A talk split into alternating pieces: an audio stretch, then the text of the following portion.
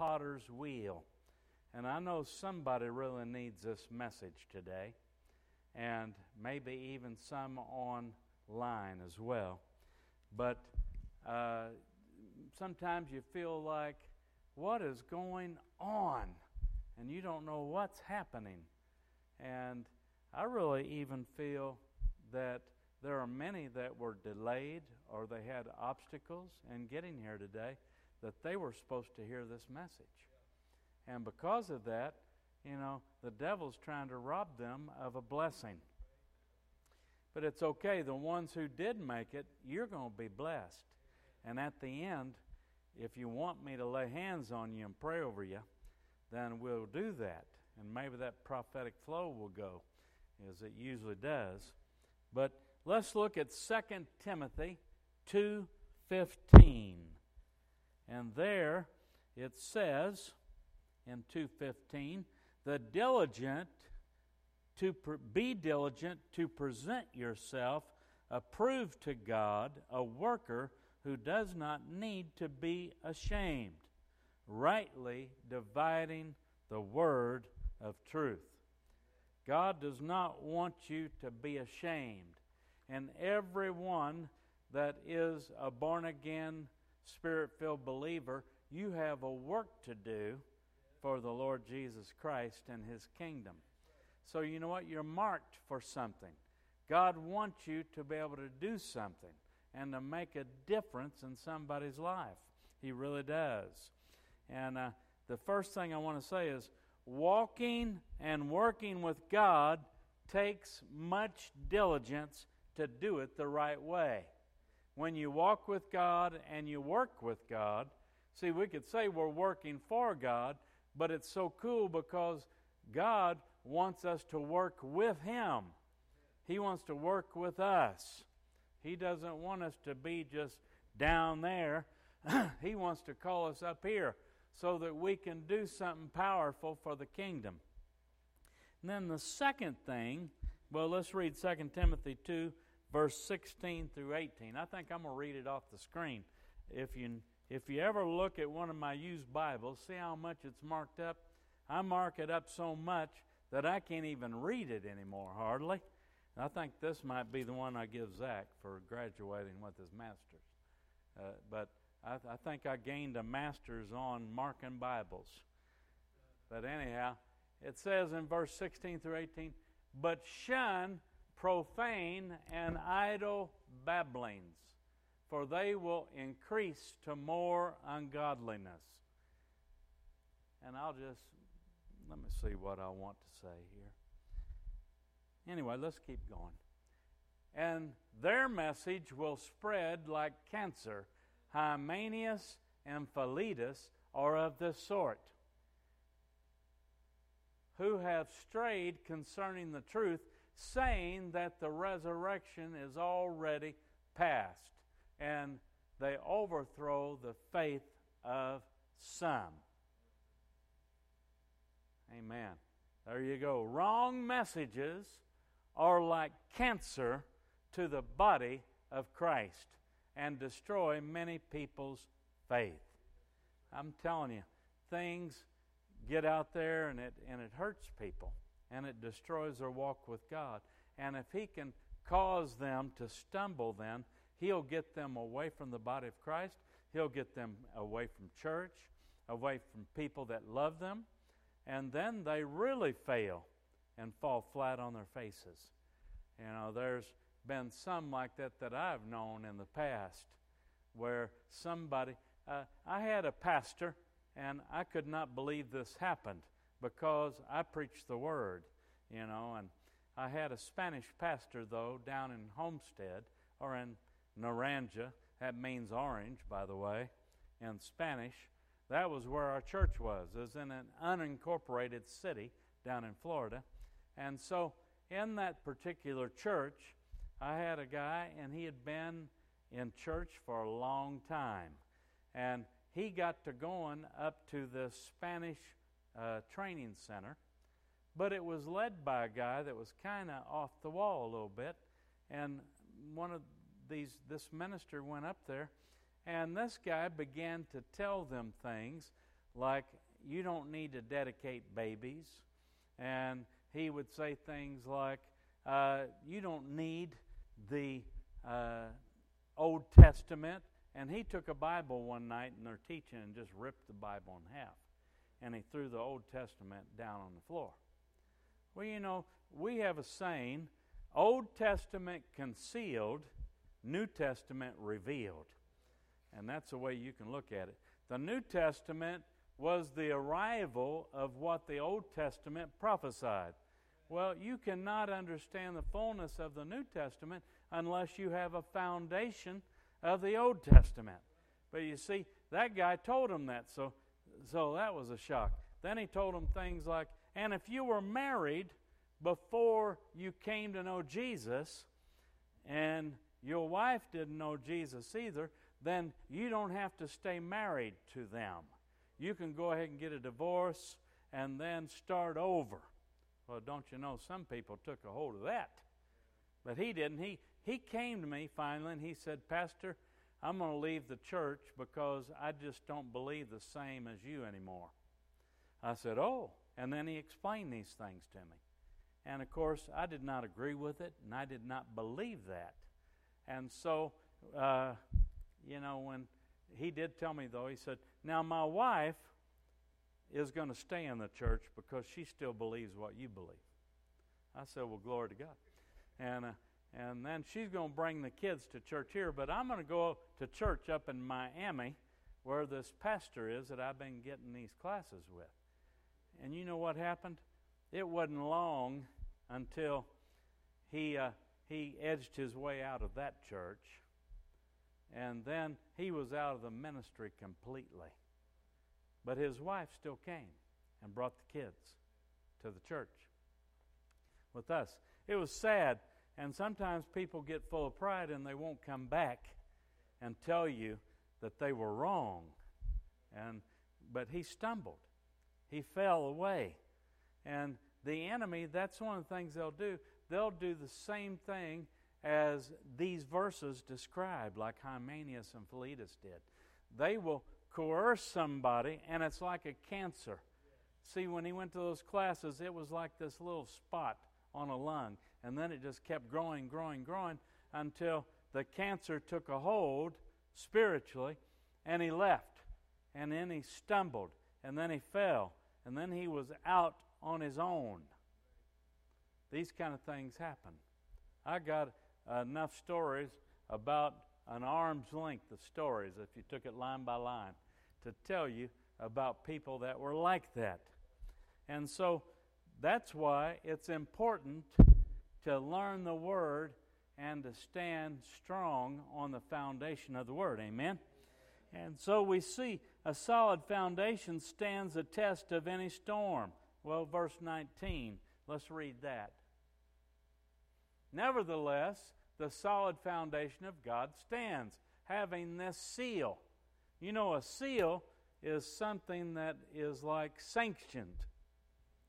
When I do a baby dedication or we ordain somebody, something official from our legal corporation, Christian Family Worship Center International, Christian Family Fellowship International, and Heartland Christian Family Church, we have a seal, an official seal and we put it on and we seal it, saying that this is official from this ministry. And so God has a seal. He says, The Lord knows those who are His, and let everyone who names the name of Christ depart from iniquity. Now, iniquity is different than just a transgression. David talked about, God, forgive me for my transgressions. And and help me through my iniquity and you know and God help me to repent you know from my sins did you know that sin is progressive first of all you'll make a mistake has anybody ever made a mistake in here? Yeah okay you're willing to admit it. All right I have to. But a mistake is a transgression or trespass. So you make that transgression and then if that transgression is in the ditch on the side of the road and you're driving, you keep getting over into the ditch, that mucky muck over there, that transgression, because you kept getting into it all the time, became an iniquity. And that iniquity is when people violate boundaries. That's why boundaries are so important. On Wednesday nights, you need to come out because I've been sharing on Wednesday nights about the, uh, well, yeah, about the ecclesia, but I was sharing about how people don't have a vision, or the New King James says, without revelation, people cast off restraint. That restraint is a boundary line, it keeps you from going out of bounds. If you're in a ball game and you pass the ball and it hits the guy's hands and it goes outside that line on the side, that sideline, then it's out of bounds and the other team gets it. Well, this is similar spiritually. That people, they will get out of bounds, they'll get into the ditch, into the mud, and that is iniquity. And so when people violate that, they mess up. Now, I'll tell you, Brother Dave, he's leading a group over in Puxico now, and it's a 12 step program. And I've led 12 step programs in the past also. And these teach you how to not get out of bounds. It teaches you how to be developed in your lifestyle, to not make the same mistakes. But a lot of people that had an alcohol problem will tell you see, because the world will say they socially drink, for instance. And they say, well, you know, I just have one beer or just a couple glasses of wine. And I'm not anybody's judge about that. But if you have been an alcoholic, I think I can help judge a little bit. You see what happens to an alcoholic? They can't socially drink. See, if an alcoholic takes one beer or one glass of wine, what it does is it triggers certain chemicals in the brain that says, I can't just have one. I want to have a case. You know how many beers are in a case?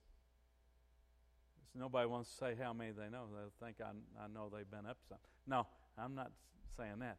There's 24 in a case. You can get a case of waters, and there's 24 usually, unless they give you a bonus. And so a lot of alcoholics, they don't just go and drink two or three beers with their meal. See, I preached over in Europe, in Spain, and I preached in this church, and the pastor came up to me and said, We're going to have lunch here at the church, and they brought me a meal. They said, uh, We like to drink a beer with our meal. Does that offend you? I said, Well, I'm not the Holy Spirit. If you can drink a beer and, and you don't get drunk, that's between you and God. But I, you know, I never drank unless it was for a wrong reason. And that was when I was real young. And I got in a little trouble. So, you know, uh, I said, I'd prefer if you have a Diet Coke or something like that, I'll drink a Diet Coke. And they brought me a Diet Coke. We didn't have any issue with each other. But you see, the problem is if somebody's an alcoholic, they don't drink two or three beers, do they, Dave? I tell you what, I heard somebody's testimony recently, and he said when he got saved, he quit drinking. I said, Well, how much were you drinking? He said, I was drinking a case every day. He would get a case of beer. He'd drink a little in the morning, a little in the afternoon, then he would sit and drink the rest of that case all night long. He just kept a beer in his hand constantly. I don't have to get on anybody. If they want to go to the mountains, that's between them and God. But you know, it's it's not righteous. I didn't say holy. I said it's not righteous for an alcoholic to have one because they can't stop with one. They have to drink one after one after one after one after one. They will drink, and some guys, this guy was telling me, would drink 30 and 35 beers in a day. And that's not to glorify anybody. They kept doing their job. And a real alcoholic doesn't drink to get drunk. They drink to function as normally as they can because the pain is so deep and so harsh that it hurts so bad That's why they have to do it, see. It's an iniquity, it's a boundary violation. And so if they get in the ditch again, it may put them in the grave. Hallelujah. Somebody ought to say amen. Anyway, 2 Timothy 2, verse 20 and 21. Did I read 19? Yeah, okay, 20 and 21. Go on. There we go. But in a great house, there are not only vessels of gold and silver, but also of wood and clay, some for honor and some for dishonor.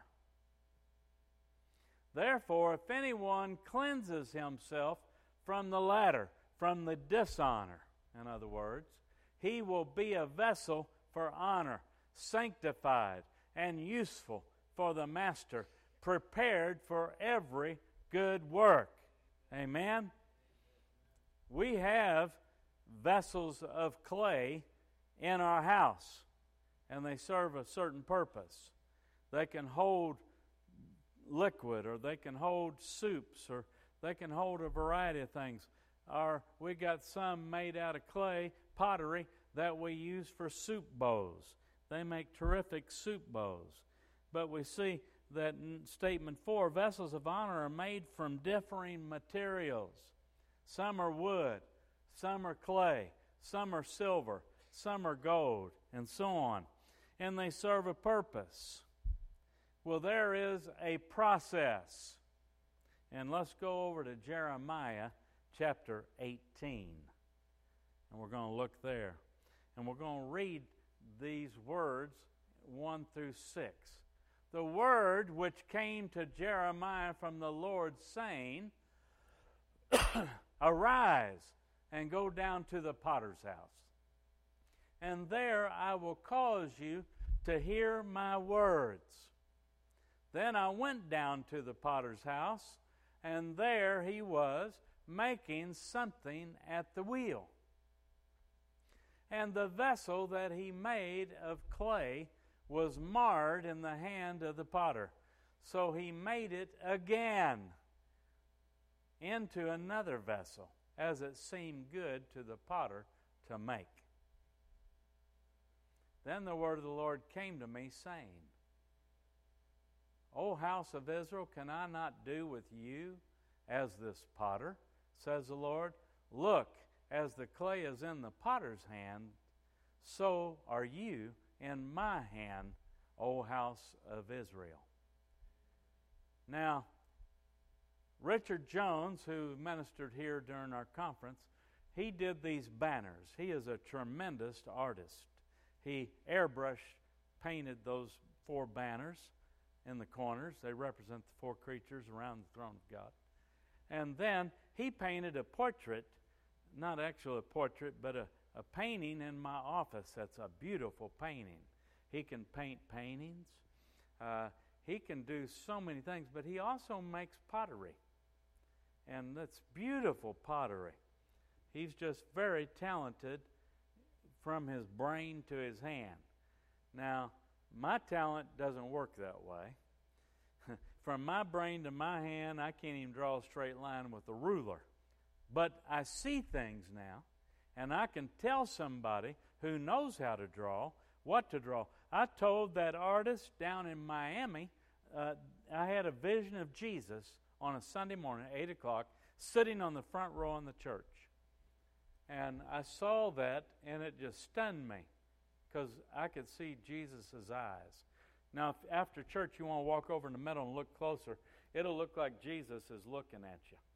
And then if you walk over there, it looks like he's looking at you over there. If you walk over here, it looks like he's looking at you over here. But I saw that just like that.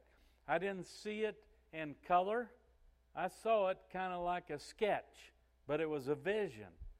And it just stunned me how it was. Now, she saw the word Jesus and the crown of thorns. So if you look at that, you'll see that Jesus is spelled in the crown of thorns. I think that's really cool. That was a bonus that she gave me. But what she did is she drew it out, put it on an overhead, and then put it on and made the materials and cut out the pieces. And however you do it, you iron it on or whatever. But she put all that on those banners. And so I was able to keep that because they didn't want to keep it up anymore, which I think was foolish. It wasn't needing to get rid of my memory as much as it is you got to keep Jesus in the middle of your message. He told me, You keep the cross. This is what the Holy Spirit said when I saw that. He said, If you'll keep the cross somewhere in your messages, I will always bless your, your preaching. And so I feel like I have had a blessed life in preaching the messages that He has given me. But there is a process. First, you have to go down to the potter's house to hear the potter's words. He has something to tell you. And sometimes he does it through his hands. How many know that Jesus Christ is the best potter that you could ever have? Number two, vessels are made on the potter's wheel. Sometimes we get on the wheel and it's being made, but we don't go through the whole process. Therefore, we nullify what we were supposed to be and we become damaged and marred. And some people are marred by the things of this life and the world because they would not stay on the potter's wheel until he was finished and they would not stay through the process that it takes to make in you into what he wants you to be. And number 3, if they are marred, then they have to go back they must go back on the wheel to be remade. So if you ever got marred and you're off the wheel, all you are is a damaged clump of clay. And we are all clay. We are all human. And what occurs is the damage that we in, in, have happened to us, it disfigures our life. And many people are disfigured in their walk, in their life, in their testimony. And what happens if they don't get back on that wheel, then they're just going to look like junk to the world that has no real value. Number four, then they have to be glazed after they're remade. And they have to then be put into the kiln or the oven, the fire. Now, he doesn't put you in the fire to destroy you. What happened when the three Hebrew, Hebrew children they would not bend and they would not bow their knee to the king's idol. And so they got thrown into the fiery furnace. And they were not singed, they were not burnt, and they walked around in there, and the king could see them. But when he looked, he saw four men. He saw one of them that was likened unto the Son of the living God. And so Jesus was in the midst of their fire. Well, when you're on the potter's wheel and he remakes you, because every one of us was marred and damaged and tinged by the world, well, he takes us back up and he puts us back on that wheel and he begins to spin the wheel and he forms the clay with our hands, with his hands, and he will make us into an instrument of God's mercy and grace.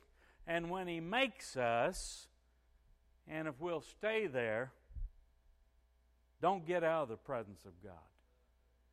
Don't get out of the will of God.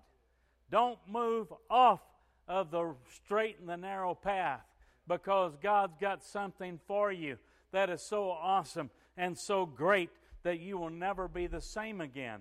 So He keeps you on the wheel until He has made you and formed you into that vessel that only God can make. The devil can't even make a reproduction. You can't make yourself into the vessel. You know, it's kind of like the woman that was on her deathbed and she begged God, Please, God, let me live. And so he said, Okay, I'm going to let you live. And so he let her live. He said he's going to let her live another 15, 20 years. And she was so excited, she went and got a tummy tuck and she got uh, eyebrows done, and she got a facelift. And I won't say what else, but she got something lifted and something enlarged. But then she she became, and her hair got done nicely, and she looked so nice, looked younger. and she was walking across the road one day at the stoplight, Pastor Ken, and a car hit her. This is only a few months after. And Josh, she died. And she was at St. Peter's Gate. And she said, I thought you were going to let me live another 15, 20 years. And he looked at her and said, Well, who are you? They didn't recognize her. She decided to put herself on the wheel and redo what she thought needed to be done to make herself look a lot better.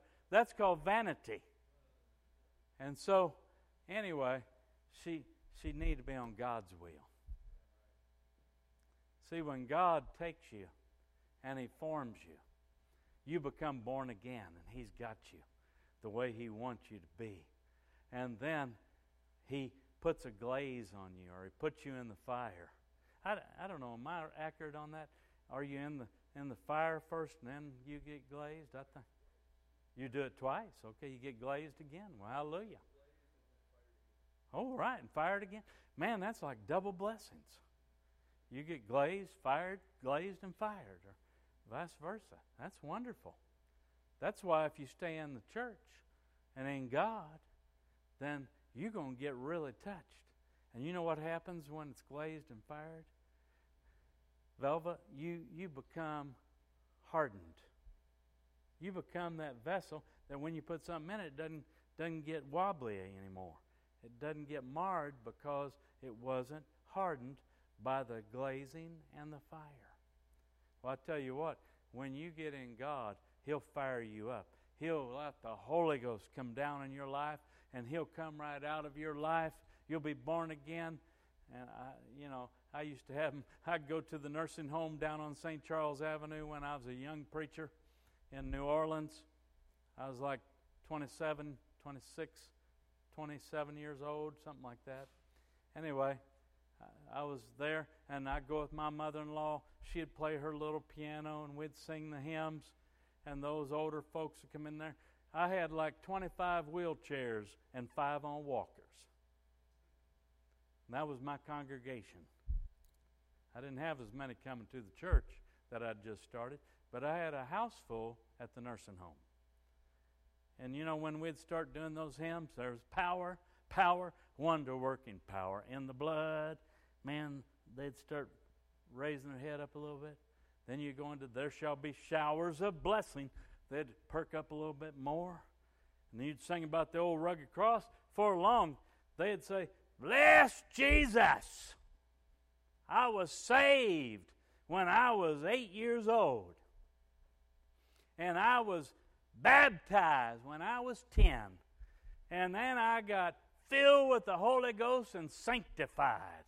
I, I liked hearing them testify. It was something. And then they'd say, I've been serving the Lord ever since. There's like five or six of them do that every time. Man, they'd fire me up. I'd preach like a house on fire after that. But they would just let it roll. But it was something. See, when you get fired and you get glazed, by the Holy Spirit and the Word of God in your life, you'll never be the same. It's hard to become something else. You might try to put the wrong liquid into your vessel, but it isn't going to work very good because Jesus' name is all over you. He is all over you. Your countenance, your life has been marked for the power of God. You see? I've been storing a little bit of this up for a little bit. But anyway, he always makes the vessels, number five, he makes the vessels to be good for his work. You know, there was a guy, and this is, an, this is a unique story. And I don't think Stephanie would mind me telling it. Stephanie had a boyfriend before she ever met Pastor Ken. And so Pastor Ken was in the church, and Stephanie comes with her friend, Kathy Winkler, to church. And she gets rededicated or saved, whatever you want to call it, uh, to, in the Lord. And she comes to see me in the office, and she tells me she needs to break it off with her boyfriend. Because he's not in church. You just got to follow this whole story. I had given Pastor Ken a prophecy because he was single. He had four sons. He was Mr. Mom and Dad at the same time. And I looked at him, I think it was on a Wednesday night or something. I said, and I don't even remember what month it was, but it wasn't too long, nine months before or something. Anyway, I gave him a word. I said, You will know your wife by Christmas. Wasn't it Christmas? You don't remember? It was by Christmas. I'm going to take this phone out of my pocket and put it in this pocket. Put my keys back in this pocket. All right. It was distracting me. But anyway, I said, You'll know your wife by Christmas. Well, Stephanie came to see me in my office, and I talked to her, and she talked about her family and some of the difficulties growing up with her family and all. And she said, "Well, I don't. I'm not going anywhere for Thanksgiving, so I'll be at church on that Sunday, because her family lived a little bit away from her." And I said, well, "Won't you come to our house for Thanksgiving?" We always invited somebody. And so she said, Well, thank you, Pastor. And uh, so I didn't know Lucia had talked to Pastor Ken and said, Won't you bring the boys over for Thanksgiving dinner on Thanksgiving? And so when they say a match made in heaven, well, it wasn't heaven, but it was in the church. And so, sure enough, they got to talking at the Thanksgiving. And she, her car had been broke down that week. And so he offered to give her a ride home. And then he offered to give her a ride to church, I think. Anyway, they started seeing each other, and that was before Christmas. Well, on Christmas Eve, I think he invited her to become his wife. New Year's Eve. So, anyway, it was a fulfillment of a prophetic word. But now, the guy that she had dated before she started seeing Pastor Ken and she had broke it off with, he decided he just might come to church and see what all this was about. Why would Stephanie break up with him?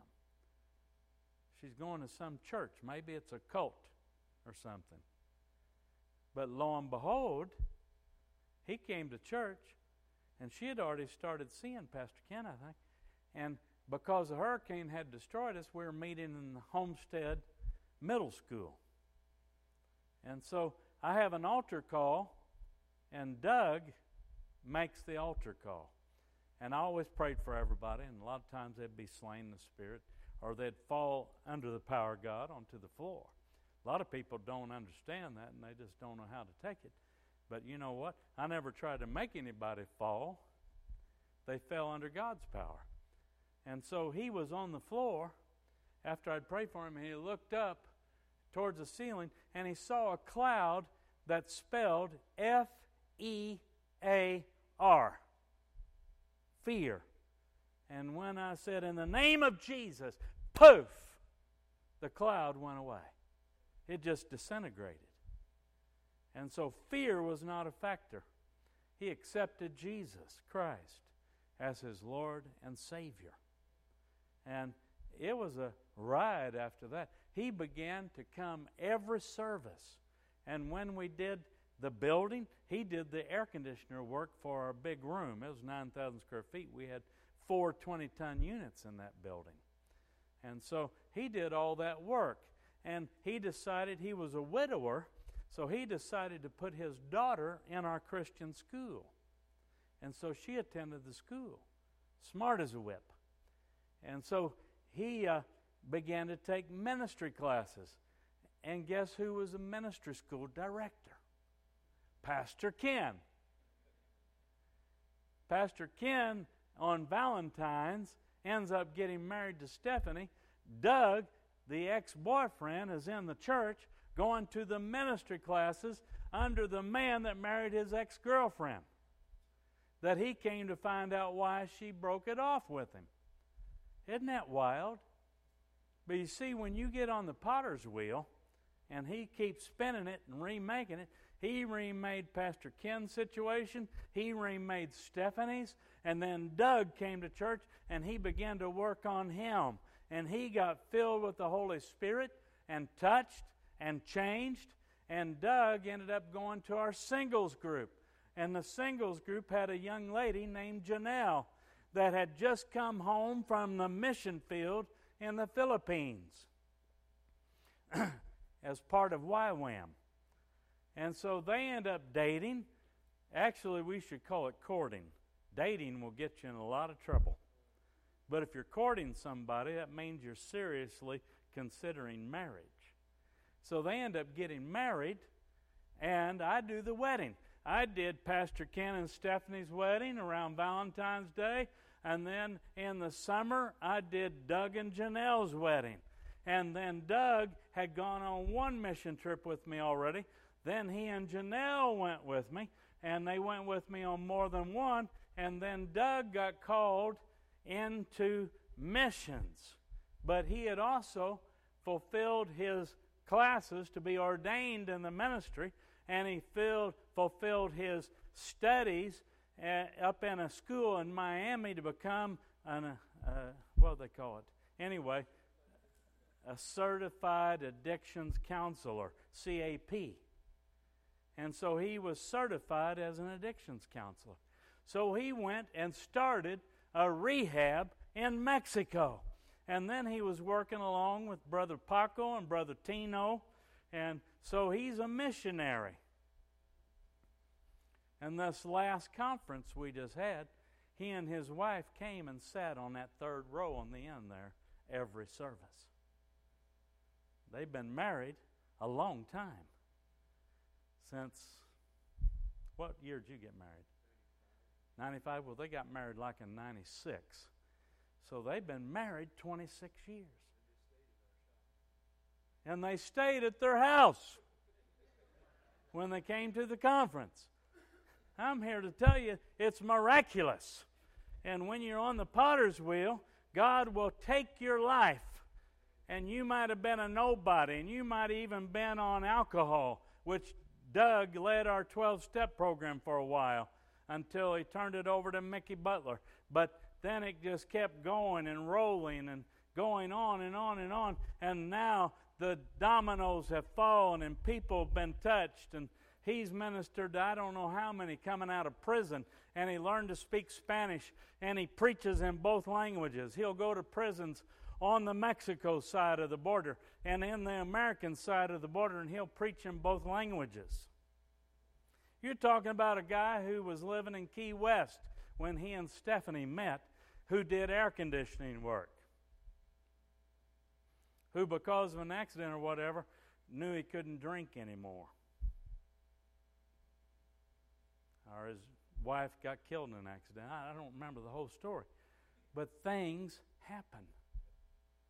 And God can change a rainy day into sunshine and the fruit of the Spirit to grow. But He can do something with your life on the potter's wheel.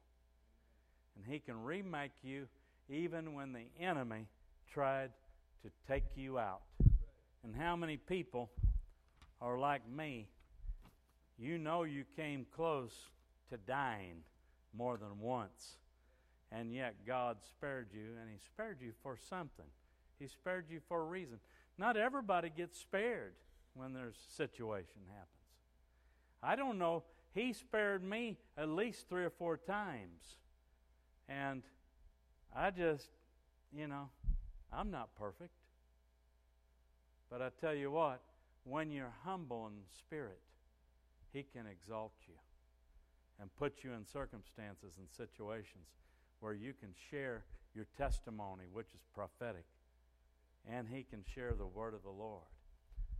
I tell you what, if you feel like you've been on the potter's wheel and you want God to finish the job because you just feel like it's not done yet, you're not prepared enough yet, I just want you to come on down. I'm going to lay hands on you. I'm going to anoint you. And I'm going to see that God's going to pour out His Spirit in such a powerful way upon your life that you'll never go backwards again. I'm running out of oil, aren't I? Here, I got some in this one. Glory to God. And if I can have a couple guys up here to help me. two or three men. I'm going to anoint these that are here with oil. And I just love what He's done in your lives, how He's changing you and rearranging you. I'm just going to anoint you all to begin with. Just begin to open up your heart and let it flow. Let it flow right down inside of you. I tell you what, you'll never be the same. I guarantee you that. I know it. When I lay my hands on you, it doesn't have nothing to do with me personally. But you know what? I walk in the office of an apostle and a prophet, and when a prophet lays his hands on somebody, it completely transforms you. You'll feel something click inside of you, and it will change something about you. Yokes, if there be any yokes upon your life, they'll be destroyed. They'll be broken off of you, and they won't be able to be put back together again. And if you've got condemnation from the devil, it is going to go away today. You will not be controlled by condemnation, by anything that devil intends. So just lift your hands up and begin to worship him. Do we have a keyboard player at all here? Okay, maybe you can come, Sean. Just start playing a little bit on the keys. I tell you what, God is good. Randy, God has something so powerful in your life. I just see a zigzag. I don't know what that means. I feel like you zigged when you should have zagged, and you zagged when you should have zigged, and you've been a zigzag like a, a stitch on a pocket or something. He, you are a pocket, so to speak, but He is going to make some straight stitching now. He's going to stitch your life together like it's never been done before, and He is going and he said, You are so talented, but the talent has got in your way sometimes. And what God is going to do is He's going to refine your spirit, man, and He's going to destroy anything off of you that has been a hindrance or has called blurred vision because He wants you to have vision, and the vision is going to come forth in a powerful way, and He's going to pour out upon you like never before and because of that, your talent is going to be refined. It's going to be like an arrow in a bullseye. And from this day forward, you're going to see through different eyes and you're going to walk with a confidence because no more will you feel condemned. No more will you feel less, for God has marked you to succeed and to be useful in the Master's hand. So, right now, Lord, from the top of Randy's head to the bottom of his feet, I declare victory. And I, we destroy. The anointing destroys every yoke off of him, all the way back to childhood when there was disappointment after disappointment and people in your family disappointed you and you were discouraged and you had to become tough. You had to become a hard hearted person in a way just to protect your feelings. But God said, You're going to be a man after his own heart from this day forward. In the name of Jesus, we release you into the very victory you need. Thank you, Jesus. Hallelujah. Everybody say amen. Hallelujah. Now, Lord, yeah, from the inside out. Hallelujah. Woo. Thank you, Jesus. Thank you, Lord. There it comes right there. Hallelujah. Oh, yeah. I see the Lord's hand pouring a pitcher of living water over you right now. Fresh, fresh, fresh water.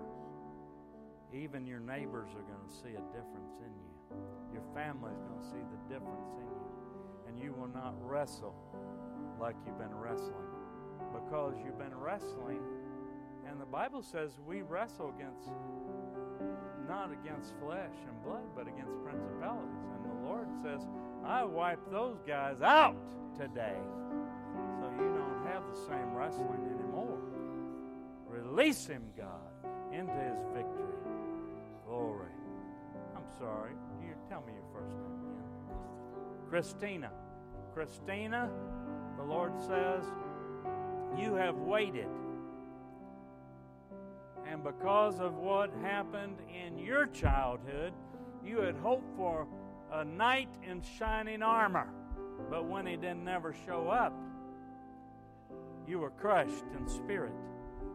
You thought, I'll leave my parents' house and I'll get with my knight in shining armor, and it was a disappointment. But God said, He has your knight on the wheel. He has him on the potter's wheel, and He's remaking him and doing something in him. And so, therefore, He has you on the wheel also. And He's putting you guys in the fire. He's putting you under the glazing. And right now, from the top of your head to the bottom of your feet, you will never be the same. We release you today to be the woman of God that He's called you to be.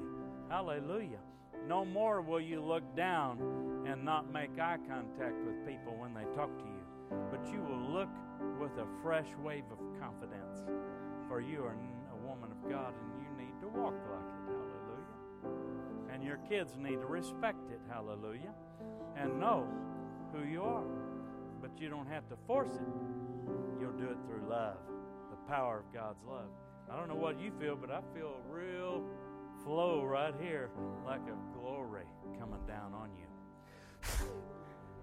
Touch. Oh, yeah. Amanda? Oh, man. Yeah. Hallelujah. I see you like a ball player swinging for the fence. You just kept swinging for the fence. Sometimes we strike out. Most home run hitters strike out a lot. But the Lord said, I didn't make you to just be a home run hitter or a strikeout king. I made you to be somebody that makes contact. And He says, You're going to be somebody that can walk every day not with highs and lows, but with steadiness and with a strength in your backbone. For you are a woman of God, and don't let anybody tell you you aren't. For God has put you on that wheel and remade you, and now He's going to pour out upon you and your family and your children. And He said, Don't worry about your kids. God has His hand on your kids. They'll never be able to get away from God. Hallelujah. They can run, but they won't get far. Hallelujah. So we declare over you the victory that you need. Hallelujah. Make the broken places knitted together. Hallelujah. Woo. Jesus. Stephen, hallelujah. And the Lord says, don't let them take meek, uh, meekness for weakness. You have a meek and humble spirit, but you be strong in the power of His might. Walk before Him with that level of victory. And I just hear the word confidence over all four of you. You need a fresh wave of confidence in your life. And you can be what God wants you to be. And you can speak what God wants you to speak. And He will use you.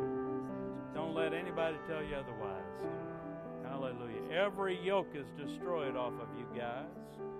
Hallelujah. And now you can walk victory. And the Holy Ghost and the joy of the Lord is your strength. And out of your belly shall flow joy. Joy! Joy! Unspeakable, full of glory. Hallelujah. Yes, John. Hallelujah. Yeah. He says, I think we had a book called Man in the Middle. There might even be a song about man in the middle we sing a song like that, Man in the Middle? You feel like a man in the middle. You don't know what way it is, this way or that way. You just know that sometimes you feel squeezed and you feel like a vice on you. But God is going to release that tension, He's going to release that pressure because He marks you. And He marks you for His kingdom, and He marks you for the work of God. And He says, You just continue to walk in faith, you continue to walk in love. And no matter what people say to you, about you, or around you, you just keep your eyes on the Lord and watch what He does. Hallelujah. Hallelujah. And Isaiah 43, that says He knows your name. he knows your name.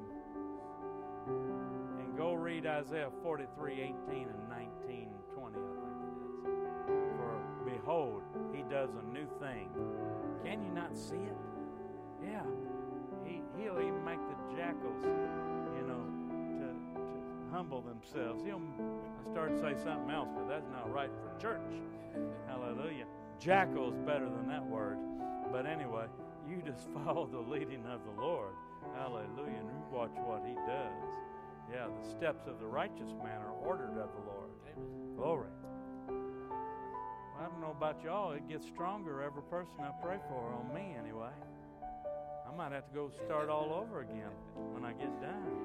I, I feel the glory of God in this house right now. Lord, fill him up. Fill him up with your expectations. Not yours, but his. Yeah. He's filling you up with his expectations. And he said, a steady hand will get the job done. Put your hand to the plow and not look back. That's what I hear the Spirit saying. You keep your hands on the plow and don't look back. You can't change those things, but He can change the way people see through those things and who you are today. That makes any sense. Yeah. So, Lord, touch Dave's life and let the testimony rise up in him and around him of the expectation of the Holy Spirit. Fill him up. Yeah. Oh, yeah. A pure flow of the Holy Ghost. And he says, If you will do that, and if you'll walk with me, says the Lord, I will cause many, hundreds, and even beyond to come to know me as Lord and Savior because of your witness. Yes. That's a good one right there. Hallelujah. Hands to the plow. Don't look back. Yeah. Yeah. Chelsea, he said, take the sass that you had in your life when you were growing up and use it anointing of God to be power. He'll make you powerful and he'll use you to speak to people others can't even reach because of the penetration of the eyes of the Holy Ghost through you and the penetration of the Word of God through you. Prepare, continue to walk in the way, watch what I do, says the Lord. I will open up the windows of heaven and pour out upon you, and you will have no lack. God will bless you. And when you need to go for me, says the Lord, I will send you. And I'll send you with my blessing. Hallelujah. For you will go many places and represent me, says the Lord. Hallelujah. Hallelujah. He'll take any anxiety and crush it. And He destroys off of you false expectations and puts His expectations and vision in your eyes. And a settledness and a strength that you will use as weapons of warfare for His kingdom. In Jesus' name. Hallelujah. Yes, yes, yes. Men of God. I looked at Bob and I looked at you, and the Lord said, Men of God. You are a man of God. Yes, indeed. You're a warrior. There were those who built, there are those who were in warfare. And David had 38 men that were warriors. And he said, You'll be one like that. You'll be known as one of the warriors in the kingdom of God. And you'll make warfare, but you'll do it with your strength, strength of character, strength of spirit. And because of that, God will do things that you never expected before. In the name of Jesus. And you shall build. You will become a builder, not of just with your hands, but a builder of systems, and strategies. So go study that out. But you'll have systems and strategies where you will build and you will plant, yes, and you will harvest. Hallelujah. And men's lives will be changed, and families will be changed because of it. Hallelujah. Yeah, on the potter's wheel, Bob. You've been there for a little while. But God said you're on there. And that's the key. Because He'll take you and He'll remake you. And this is a time in your life where He's remaking many things. And He said, as you go, others will go.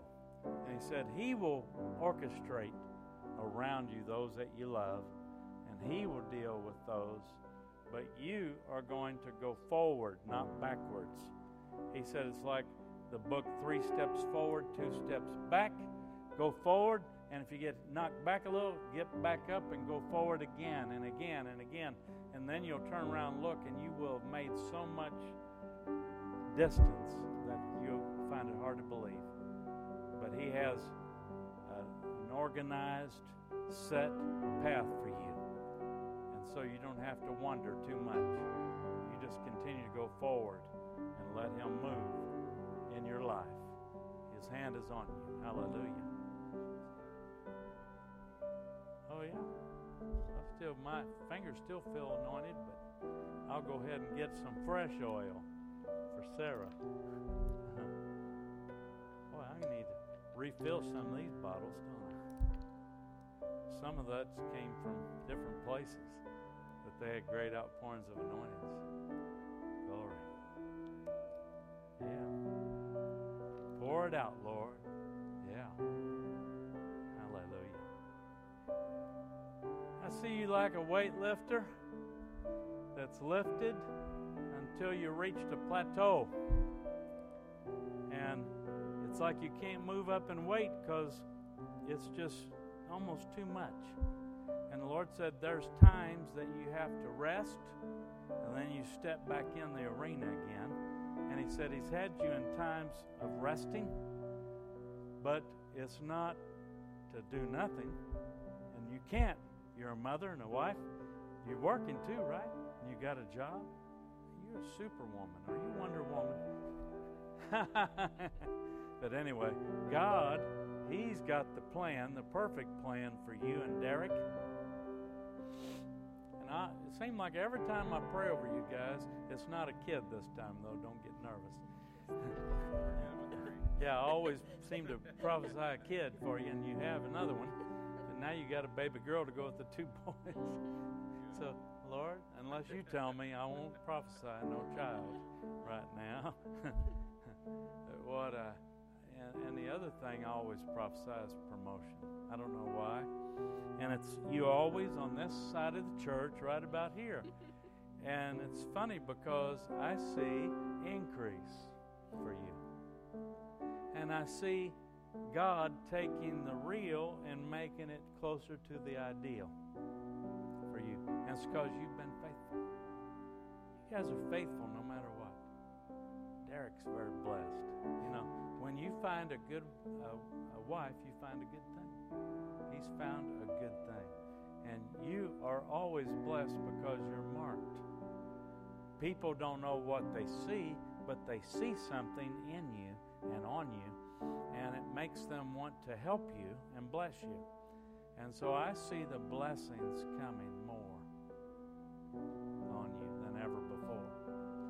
And I see shifting and changing, but not plucking you up and putting you somewhere else. I see some shifting going on. Somebody's going to retire, and it's going to shift you as it shifts others into a better positioning. You watch. It always happens when I say it for you. Yeah. So don't don't be looking so strong for it, but boom, it'll happen. You'll say, "Oh boy, this is going on." It's because God's hands there. All right. He's got you just like He had Daniel before the governors and the kings. He's going to put you before leaders, and you're going to rise to the surface, to the top, because of it. So I bless you, and I bless your health, and uh, I don't know of anything going wrong with you, but I, he just said, bless her health and her strength. And if there be anything contrary to walking in good health, Lord, you just take care of it right now in the mighty name of Jesus Christ. Hallelujah. Yeah. Strengthen her body, her soul, and her spirit in you, Jesus. And Lord, I just speak it over Derek, and the Lord says, not, not the convenient, but He said He's got something higher for you and more powerful for you. Powerful, I don't know what that means. Usually it's when He moves you in authority to give you authority that you will work in power.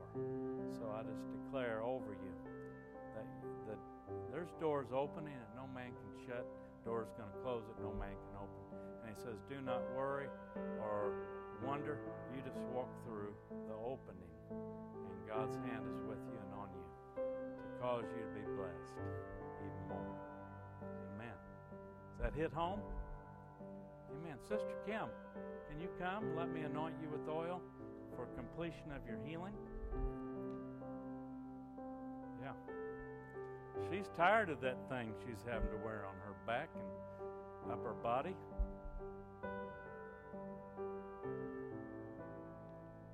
Yeah, I could see the healing rain on you while you're sitting back there. And Lord, I just anoint Kim right now.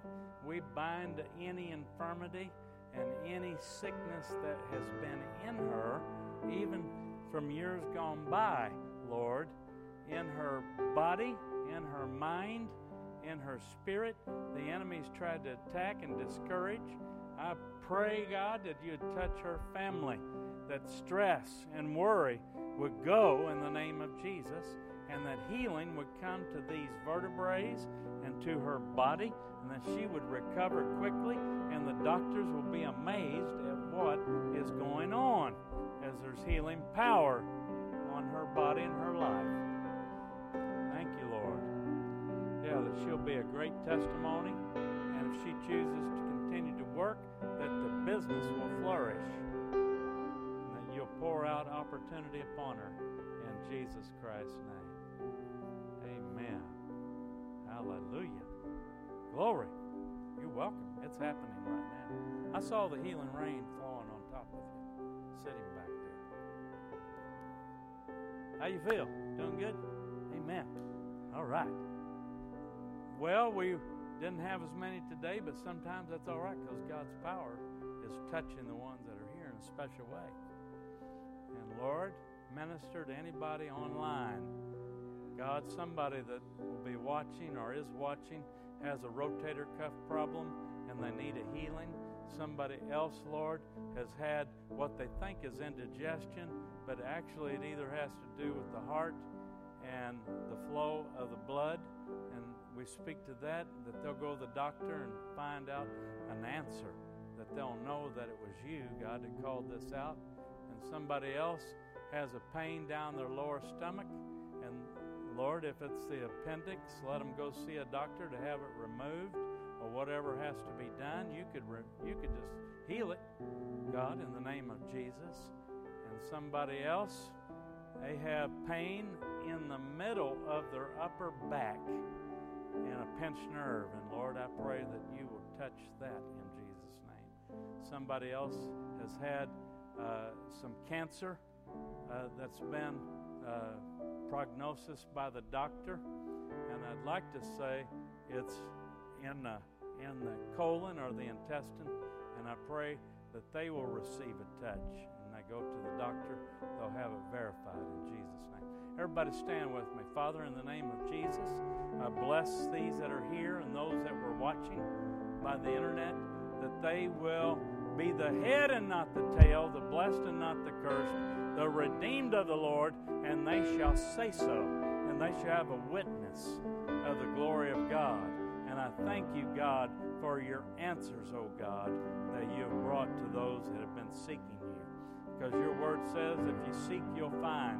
If you knock, the door will be opened. If you ask, you shall receive. And so let them walk in that kind of faith attitude in Jesus Christ's name. And everybody said, Amen. God bless you. Thank you for being here. And let's go and uh, help touch somebody's life today.